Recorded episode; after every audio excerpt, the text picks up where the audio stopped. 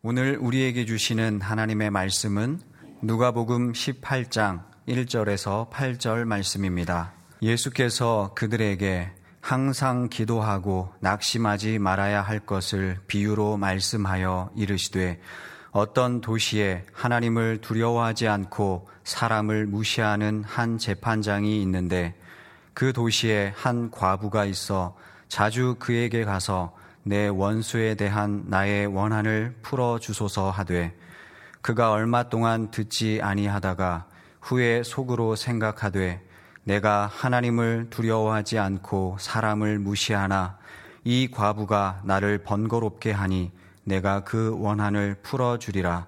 그렇지 않으면 늘 와서 나를 괴롭게 하리라 하였느니라. 주께서 또 이르시되 불의한 재판장이 말한 것을 들으라 하물며 하나님께서 그 밤낮 부르짖는 택하신 자들의 원한을 풀어주지 아니하시겠느냐? 그들에게 오래 참으시겠느냐? 내가 너희에게 이르노니 속히 그 원한을 풀어 주시리라. 그러나 인자가 올 때에 세상에서 믿음을 보겠느냐 하시니라. 아멘. 우리나라 고전 소설 중에서 가장 유명한 작품은 판소리계 소설인 춘향전일 것입니다.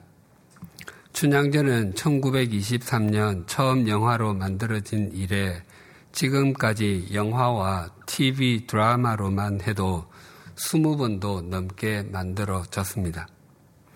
그 외에도 판소리, 뮤지컬, 오페라, 연극, 발레 등을 다 합하면 그 정확한 수가 수를 세기가 쉽지 않을 것입니다. 1961년에는 춘향의 배역으로 당대 최고의 배우였던 김지미 씨와 최은희 씨를 내세워 일주일 간격으로 춘향전과 성춘향이라는 영화 두 편이 동시에 영화관에서 상영되기도 했습니다.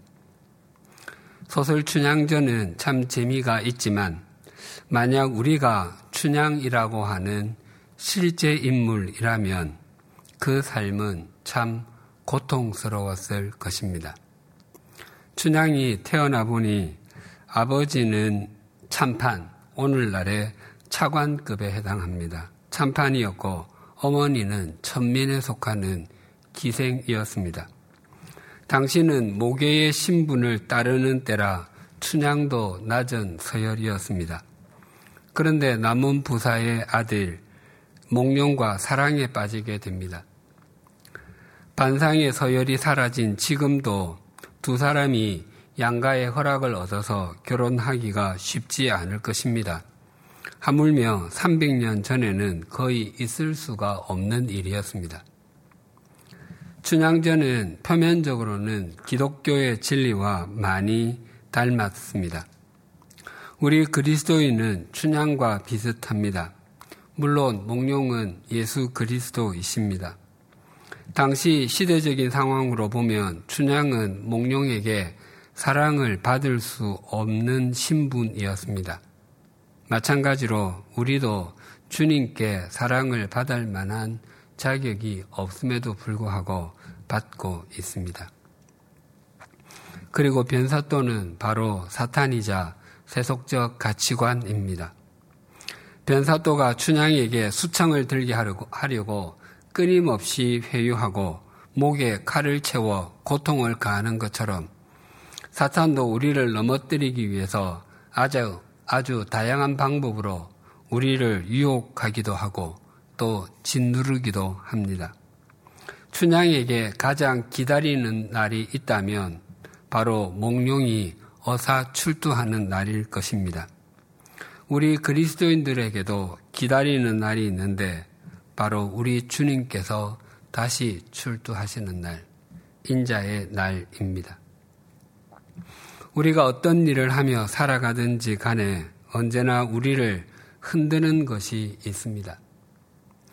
그리스도인 기업인으로 신실하게 살아가려고 하는데 세속적 가치관을 따라서 과도한 이익을 남기도록 꿰는 일도 있고 그리스도인 직장인답게 살, 살고 싶은데 그렇게 살지 못하도록 꿰는 일도 있고 그리스도인 공무원으로 살아가려고 하는데 국가 권력을 이용해서 사람을 섬기기보다 굴림하게 하려는 일도 있고 그리스도인 주부로 주부답게 살아가고 싶은데 그렇게 살지 못하도록 마음을 뒤흔드는 일도 있으며 그리스도인 학생답게 살지 못하도록 유혹하는 일도 있습니다. 그때 우리는 세상이라고 하는 변사또에게 수청을 들며 살 수도 있고 비록 힘들지라도 예수 그리스도라고 하는 영원한 목, 영원한 목룡이신 예수 그리스도를 목적 삼고 살아갈 수도 있습니다. 그래서 우리 그리스도인의 삶은 신춘향전, 즉 하나님의 춘향전이라고 할 수 있습니다. 춘향전에서 최고의 장면 중의 하나는 몽룡이 한시를 읊는 장면입니다. 변사또는 자신의 생일을 맞아 대대적인 잔치를 열고 여흥을 돋은 후에 춘향을 처형하려고 합니다. 그때 초라한 행색의 몽룡은 그 잔치에서 음식을 먹고 있습니다. 잔치에 초대받은 관리들과 양반들이 몽룡을 조롱하려고 시를 한 수 지어보라고 했습니다. 그때 목룡은 춘향전에서 가장 유명한 한 시를 읊습니다. 금준 미주는 천인혈이요. 금잔에 담긴 향기로운 술은 천 사람의 피를 뽑아 만들었고, 옥반 가효는 만성고라. 옥쟁반에 담긴 맛있는 안주는 만백성의 기름을 짜서 만들었구나. 총루 낚시의 밀루랑이니 촛대에 촛농이 떨어질 때 백성들의 눈물 흘러내리니 가성 고처의 원성고라. 노래 소리 높은 곳에 백성들의 원망 소리 높구나. 이 시를 읊은 후에 목룡은 어사 출두를 외치고 춘향과 제외하는 것으로 춘향전은 대미를 장식합니다. 오늘 본문에도 춘향전에 춘향과 같은 과부와 변사또와 같은 재판장이 등장합니다. 한 가부가 억울한 일을 당해서 재판장을 찾아가서 그 원한을 풀어달라고 간청하는데 들어주지를 않습니다. 그럼에도 불구하고 그 과부는 포기하지 않고 끝까지 재판장을 찾아갔고 결국은 재판장이 그 과부의 간구를 들어주게 됩니다. 이러한 표면적인 모습으로 인해서 본문의 과부와 불의한 재판장의 비유는 우리 그리스도인에게 우리가 하나님께서 귀찮아하실 정도로 자주 그리고 애원해서 매달리면 하나님은 들어주시는 분이시다라는 의미로 받아들여지는 경우가 참 많습니다. 누가복음 11장에는 예수님께서 제자들에게 들려주신 밤에 찾아온 친구의 이야기가 있습니다.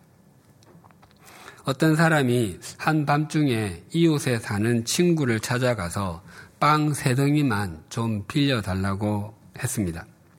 지금 자신의 집에 여행 중인 다른 친구가 찾아왔는데 자신에게는 그에게 대접할 빵이 없다는 것이었습니다. 그러나 이웃에 사는 친구는 이미 문이 잠겼을 뿐만 아니라 온 가족이 함께 잠자리에 누웠기 때문에 구워줄 수 없다고 거절했습니다. 당시 팔레스타인에 살았던 사람들의 삶은 매우 공개적이었습니다. 아침에 집 문을 열어놓으면 누구든지 자유롭게 그 집을 드나들 수 있었습니다. 그러나 만약 문이 닫혀 있다면 함부로 들어갈 수 없었습니다. 그것은 사생활을 보호해 달라는 사인판과 같았습니다. 그래서 이 친구의 은행이 야박하고 핑계처럼 보이지만 결코 이상하거나 과한 반응, 반응이 아니었습니다. 당시 가난한 농부의 집 안은 한 공간밖에 없었습니다.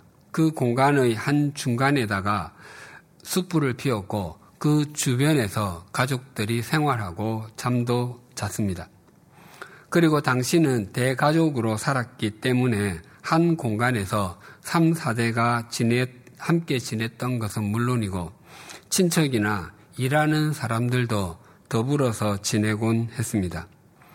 그렇게 여러 사람이 한 곳에서 잠을 청하는데 밤밤중에 누군가가 일어나서 부스럭거린다면 다른 식구에게 방해가 되었을 것임이 틀림없습니다.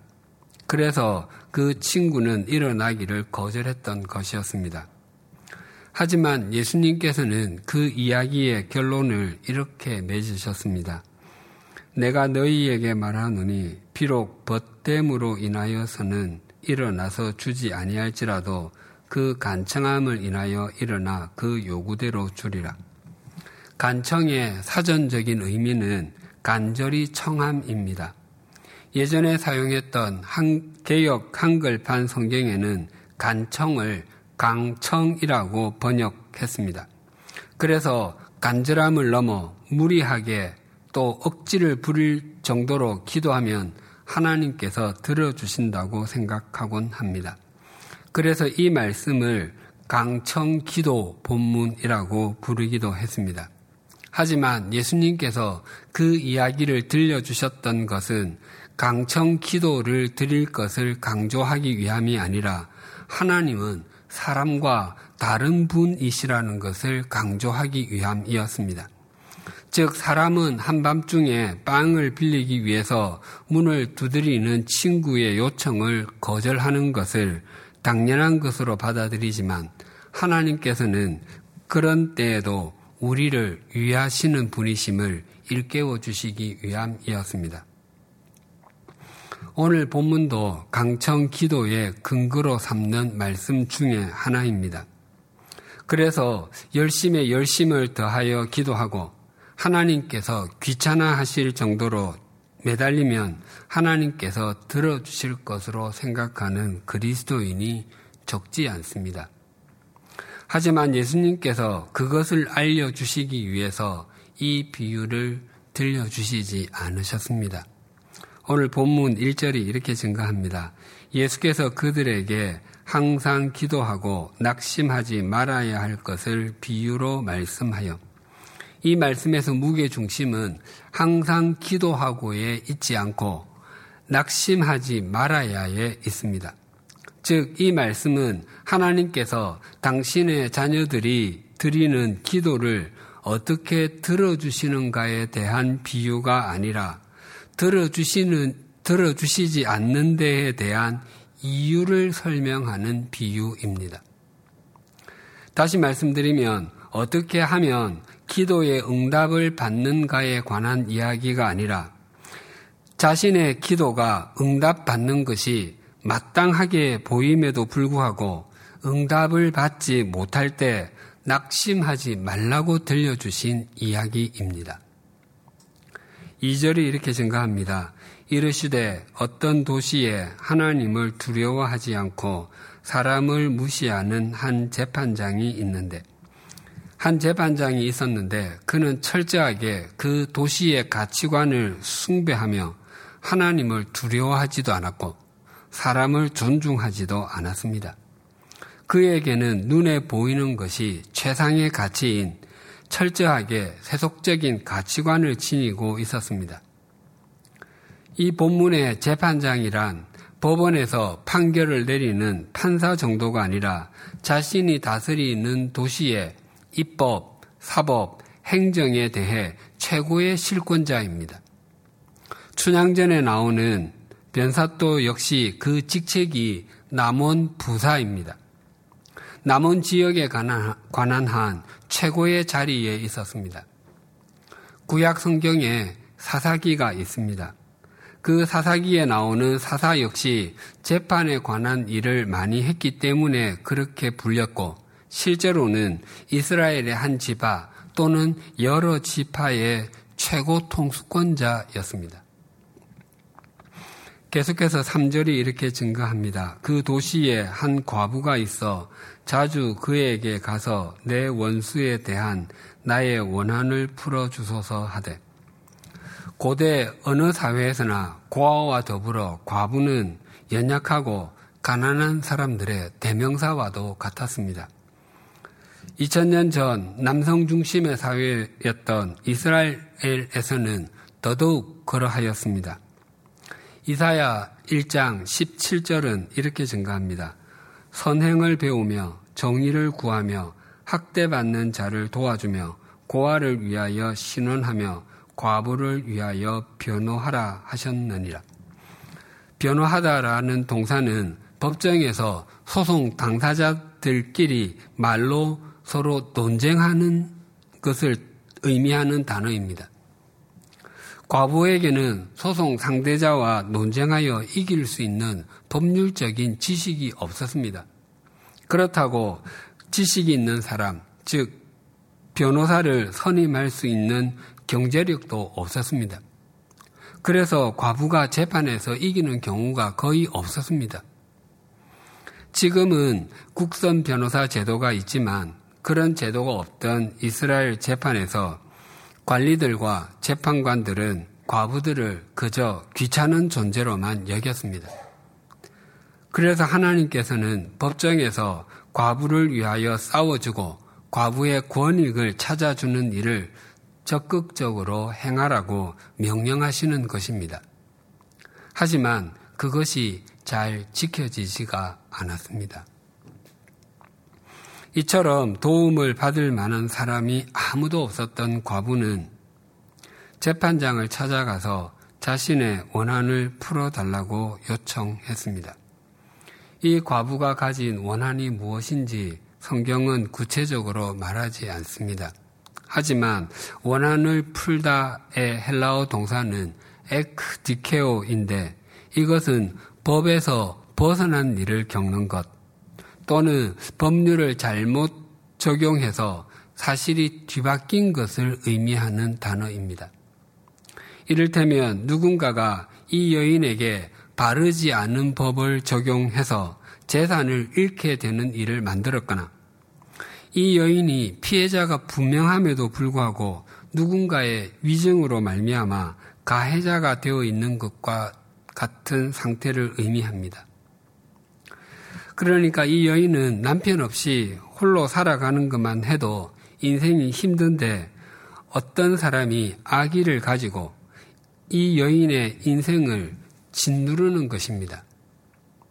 그래서 이 여인이 재판장에게 찾아가서 호소하는 방법 외에는 그 어떤 방법도 없었기 때문에 재판관을 반복적으로 찾아갔던 것이었습니다. 그런데 이 재판장이 어떤 사람인지 6절이 이렇게 증가합니다. 주께서 또 이르시되 불의한 재판장이 말한 것을 들으라.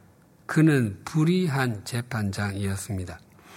원한을 풀다와 불의하다는 단어는 법이라고 하는 같은 어근을 가지고 있습니다.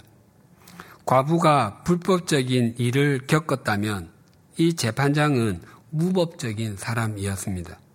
그러니까 이 불의한 재판장은 과부와 가깝지 아니하고 이 과부를 괴롭히는 원수와 훨씬 더 가깝습니다.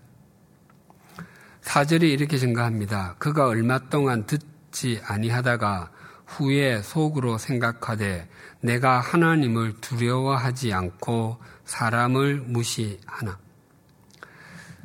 불의한 재판장은 얼마 동안 과부의 말을 듣지 않았습니다.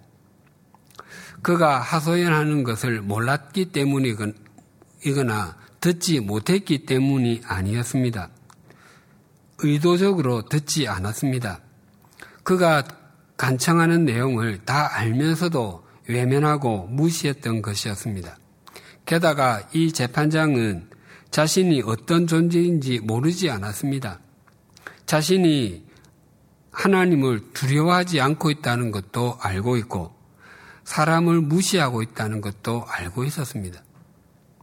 그러니까 하나님은 두려워해야 하고 사람을 존중해야 해야 할 줄을 알면서도 그렇게 하지 않았던 것입니다.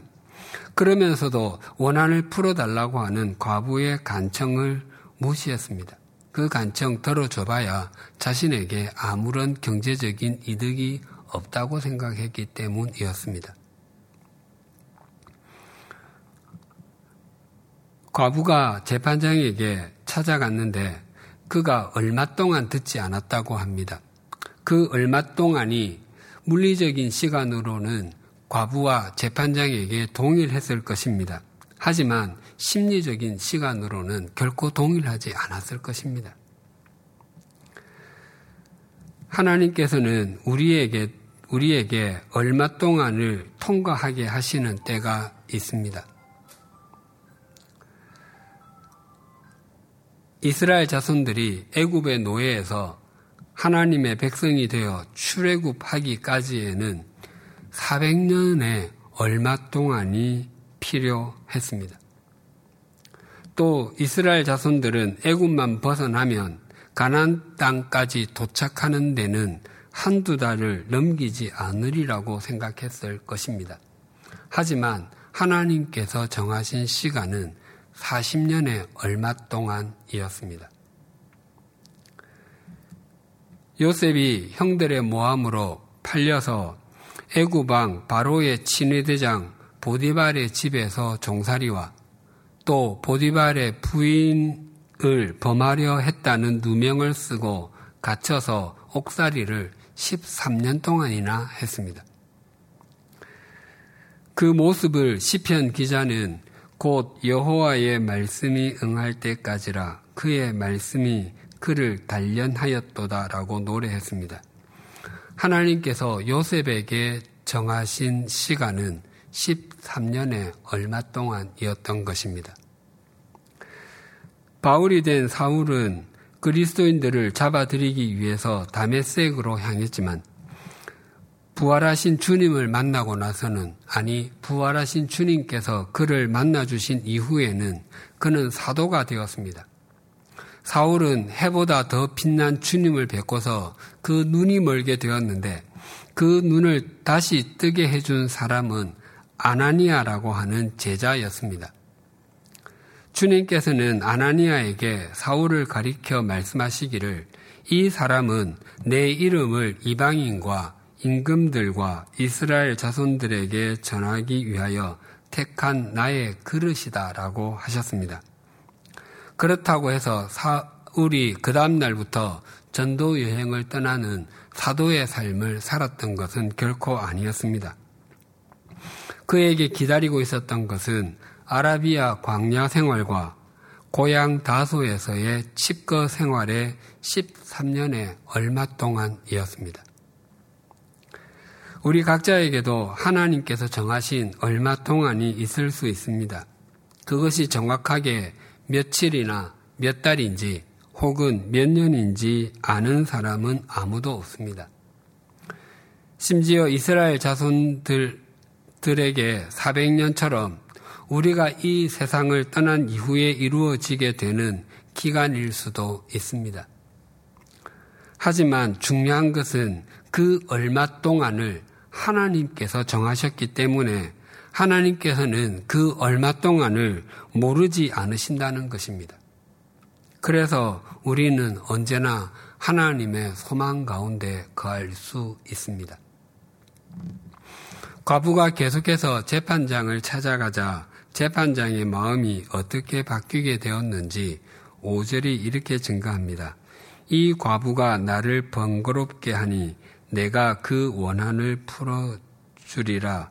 그 렇지 않으면 늘 와서 나를 괴롭게 하리라 하였느니라. 이 불의한 재판장이 마음이 바뀌게 된 것은 과부가 찾아온 횟수 때문이 아니었습니다.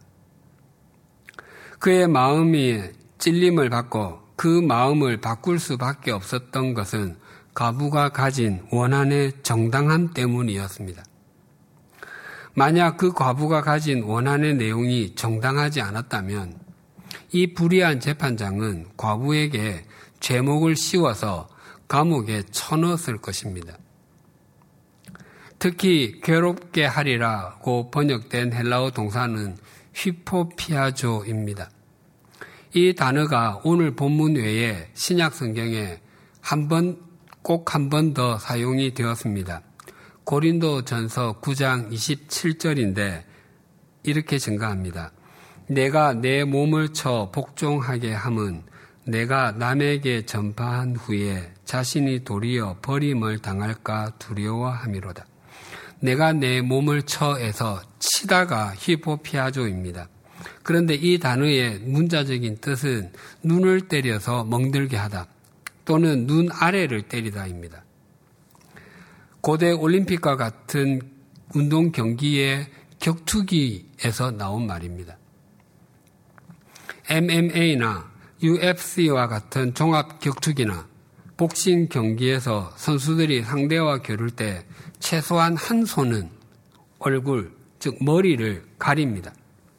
다른 곳은 맞아도 버틸 수 있지만 머리는 한 대만 정통으로 맞아도 일어서지 못하기 때문입니다.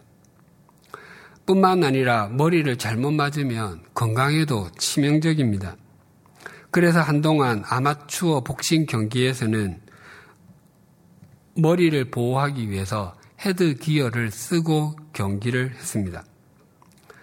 사도 바울은 두 선수가 경기를 하다가 한 선수가 눈 아랫부분을 정통으로 맞아서 바닥에 쓰러지는 장면을 비유로 묘사하면서 그 쓰러지는 대상이 바로 자기 자신이라고 말합니다. 그만큼 자신은 사역하면서도 도시의 가치관, 세속적인 가치관에 물들지 않고 살기 위해서 하나님 앞에서 자신을 부인하는 삶을 살려고 몸부림을 친다는 의미입니다. 오늘 본문에서 과부가 반복해서 불의한 재판장을 찾아오는 일이 재판장을 꼬꾸라뜨릴 지경입니다. 과부가 한 번씩 찾아올 때마다 마치 주먹으로 자신의 눈 아래쪽을 한 대씩 맞는 것 같습니다.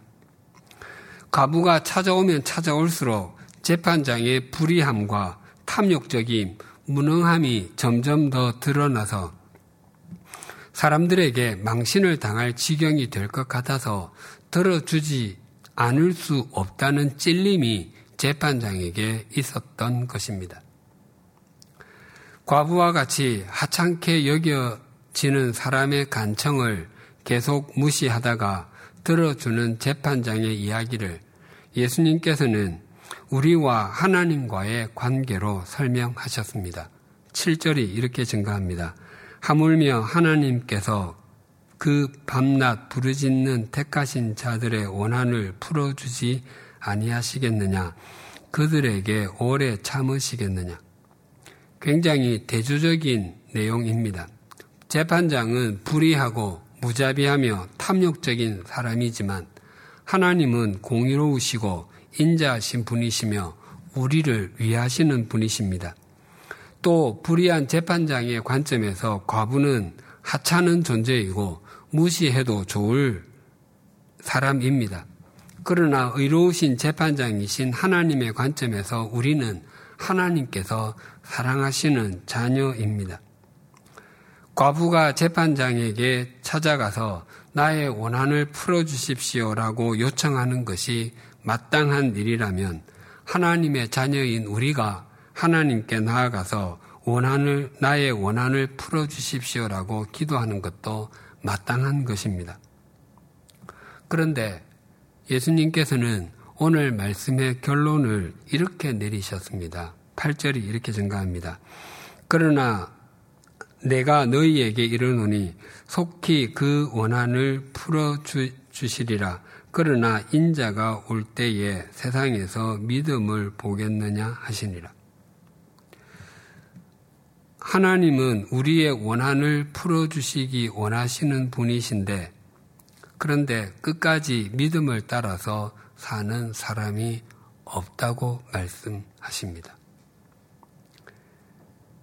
예수님께서 이 비유를 들려주신 것은 기도하고 낙심하지 않도록 격려하기 위함이었습니다. 그럼에도 사람들은 끝까지 하나님께 나아가지 않는다는 것입니다. 우리가 하나님의 자녀임에도 불구하고 그 응답이 속히 이루어지지 않는 것은 하나님이 능력이 없으시기 때문도 아니고 우리를 사랑하지 않아서도 아니니 절대로 절망하지 말라고 들려주시는 말씀입니다. 하나님께서는 우리가 기도하는 순간에 우리의 간구 내용을 다 알고 계십니다. 하지만 하나님께서는 우리를 아주 많이 사랑하시며 우리가 우리를 우리 우리가 우리의 인생을 더 풍성하게 사, 살기 원하는 것보다 더 원하심에도 불구하고 기다려 기다리게 하시고 들어주시지 않는 일이 있을 수 있다는 말씀입니다. 왜 기다리게 하시는지, 왜 당장 들어주시지 않는지 그 이유는 모릅니다. 어떤 사람에게는 그런 것을 통하여 인격을 성숙시키게 하실 수도 있고 또 어떤 사람에게는 그 모난 인격을 깎기 위함일 수도 있습니다. 사람마다 그 이유는 다 다를 것입니다.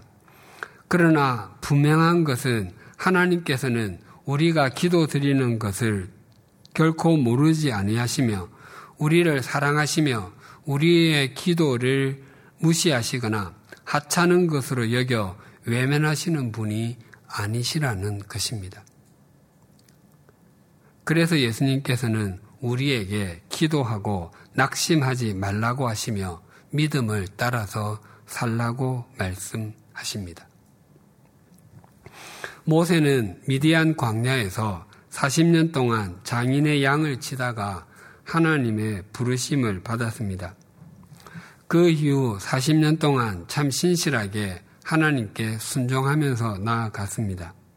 그러나 그는 약속의 땅, 땅 가나안에 들어가지 못했습니다.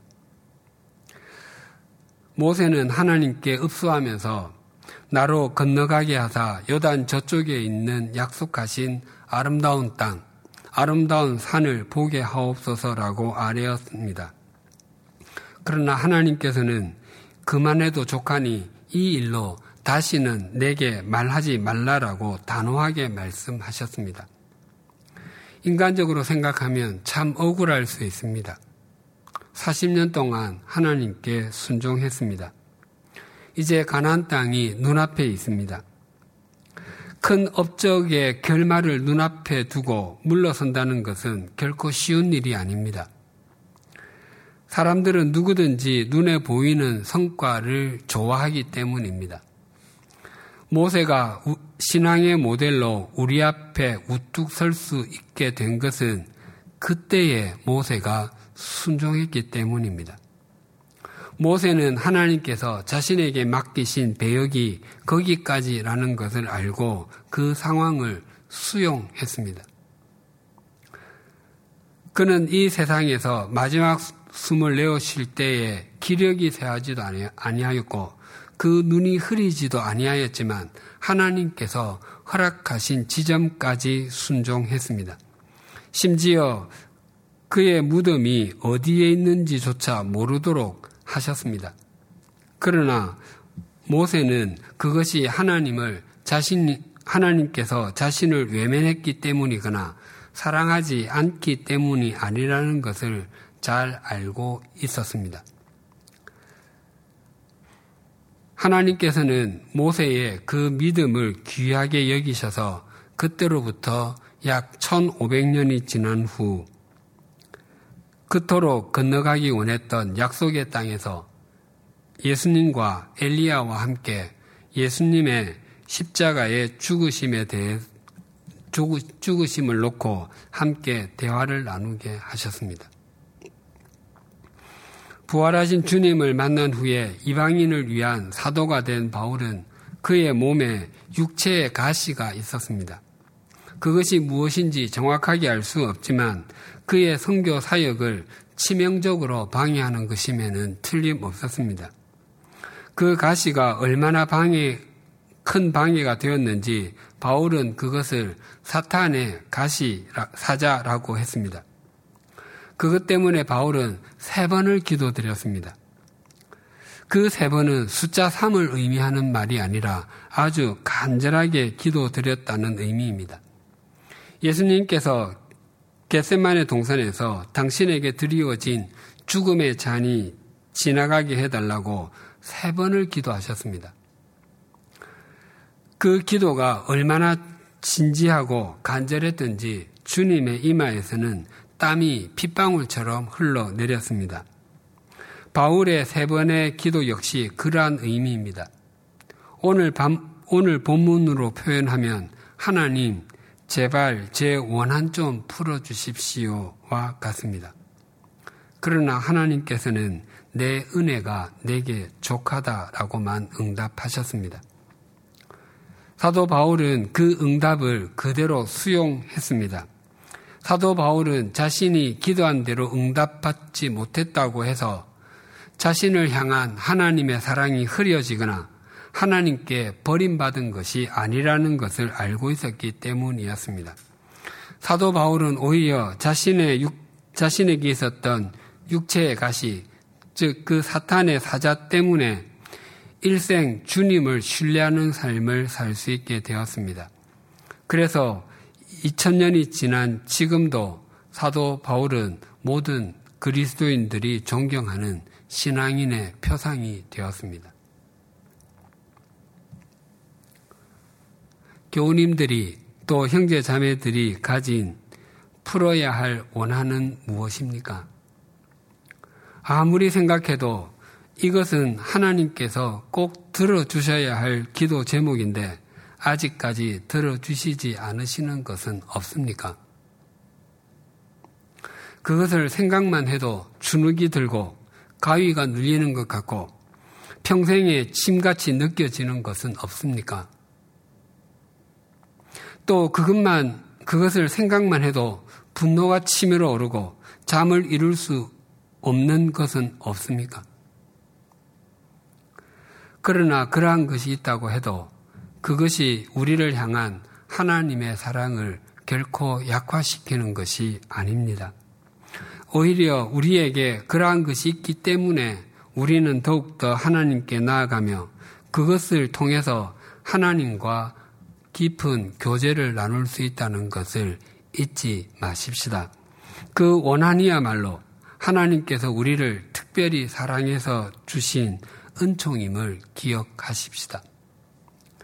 오늘도 세상과 마귀는 변사또처럼 우리를 넘어뜨리기 위해서 달려듭니다. 우리가 기도를 드릴 때면 그 기도가 의미가 없는 것이라고 조롱하기도 합니다. 그러나 하나님은 오늘도 끝까지 그 시선을 영원을 향하며 그 마음을 하나님께 집중하는 영적인 춘향과 같은 사람을 찾고 계십니다. 평생 하나님을 자신의 힘으로 삼으며 하나님께 마음의 무릎을 꿇릴 수 있다면 그 삶은 참 복된 인생입니다. 기도드리시겠습니다.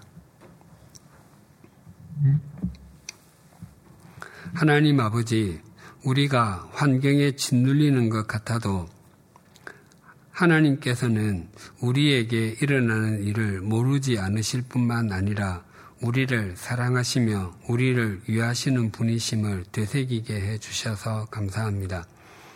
때때로 우리가 드리는 기도를 하나님께서 듣지 않으시는 것 같고 응답이 지체된다 할지라도 그것 때문에 실망하거나 기도 드리는 것을 포기하지 않게 하여 주시고 거기에는 하나님의 뜻과 더 높은 길이 있음을 우리의 마음에 잘 새겨놓게 하여 주시옵소서. 우리가 풀기 원하는 원한이 우리를 교만하게 만들, 교만하지 않게 만들어 주며 우리의 무릎을 평생 하나님께 꿀리게 하는 은총임을 잊지 않게 하여 주시옵소서. 그래서 그 원한이야말로 우리를 향하시는 하나님의 사랑의 징표이고 하나님께서 우리를 인도하시는 이정표가 되는 것을 기억하는 성숙한 하나님의 자녀들이 되게 하여 주시옵소서. 또한 우리가 이 땅을 영적인 춘향으로 살아가야 함도 잊지 않게 하여 주시옵소서. 주님께서 아무런 자격도 조건도 없는 우리에게 영원한 생명을 주시고 사랑을 받는 존재가 되게 해 주셨듯이 우리도 온 마음을 다해 주님을 사랑하게 하여 주시옵소서.